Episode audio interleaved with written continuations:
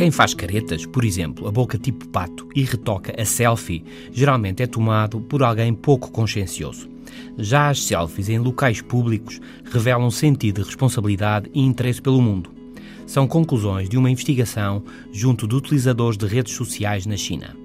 No estudo recém-publicado na revista Computers in Human Behavior, Computadores no Comportamento Humano, são analisados mais de 120 utilizadores da rede social Weibo, similar ao Twitter.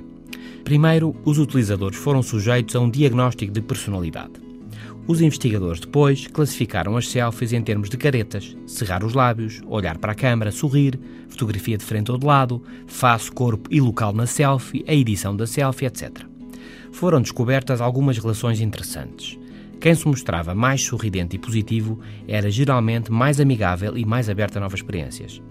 Os mais conscienciosos mostram menos selfies feitas em ambientes privados e os mais ansiosos costumam fazer mais caretas nas selfies.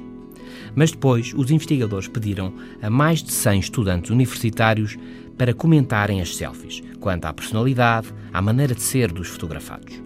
E os estudantes pensaram muitas coisas sobre as pessoas nas selfies, mas a novidade é que o que pensaram estava quase sempre errado. As selfies davam ideias, mas davam ideias falsas. Só uma ideia estava correta. Os estudantes assumiram, e bem, que as selfies de quem se mostrava mais positivo emocionalmente eram também de quem era mais aberto a novas experiências. Mas o resto que intuíram falhou.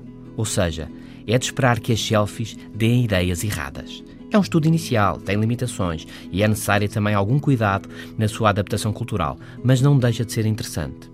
E pronto, selfies e quem pareço eu que sou. Se quer comunicar com eficácia, não se esqueça, não faça caretas. Na China, claro. Até amanhã.